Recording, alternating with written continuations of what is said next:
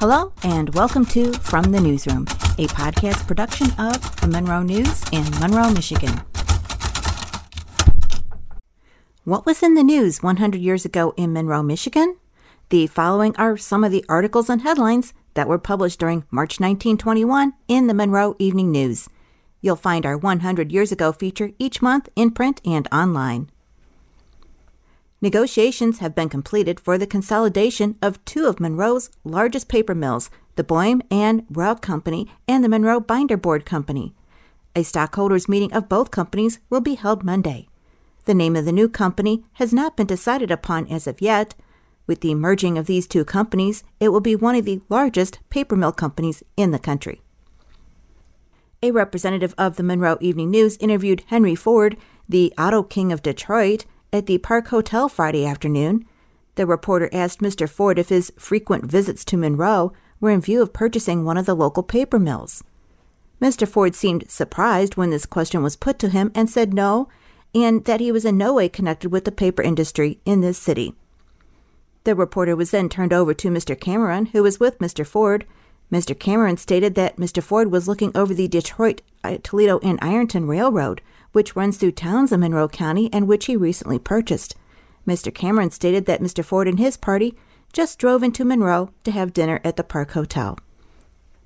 Monroe City is to have a dog warden, which has been without for some time.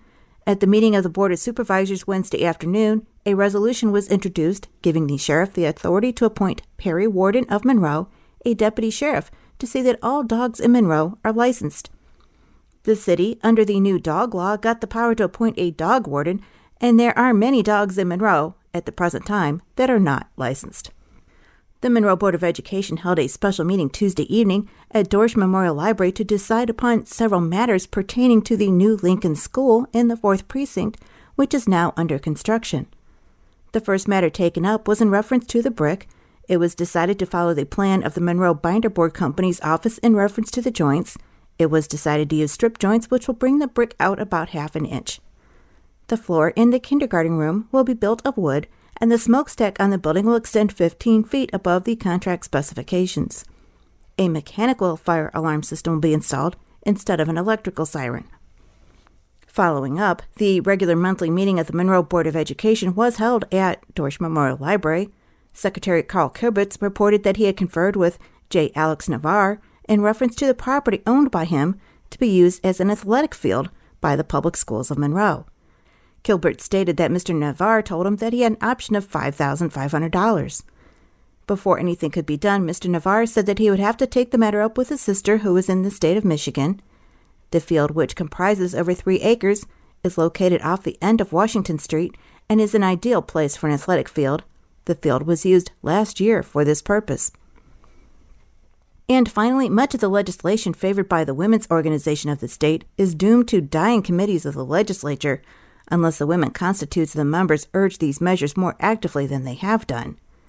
The State Bar Association bill requiring a 10 day interval between issuance of a marriage license and performance of the ceremony has received the support of the women's organization, but seems destined to remain in the Senate Judiciary Committee throughout the session. The women in the Bar Association believe that something should be done to put a stop to marriages entered on the spur of the moment and regretted at leisure, said Senator Herbert F. Baker.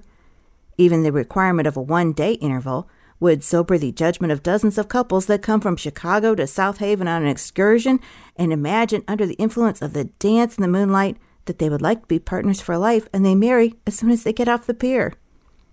The Equal Guardianship Bill, which would give mothers the same rights to their children that fathers have, is also slumbering in the Judiciary Committee.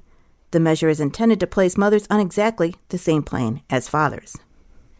You just heard some of the headlines from the Monroe Evening News as they were published in March 1921. The 100 Years Ago feature is a monthly series in the Monroe News. Narration and audio production by Paula Wethington. This has been a podcast production of the Monroe News in Monroe, Michigan. Find us online at www.monroenews.com on social media at Screen Name Monroe News, and in print seven days a week.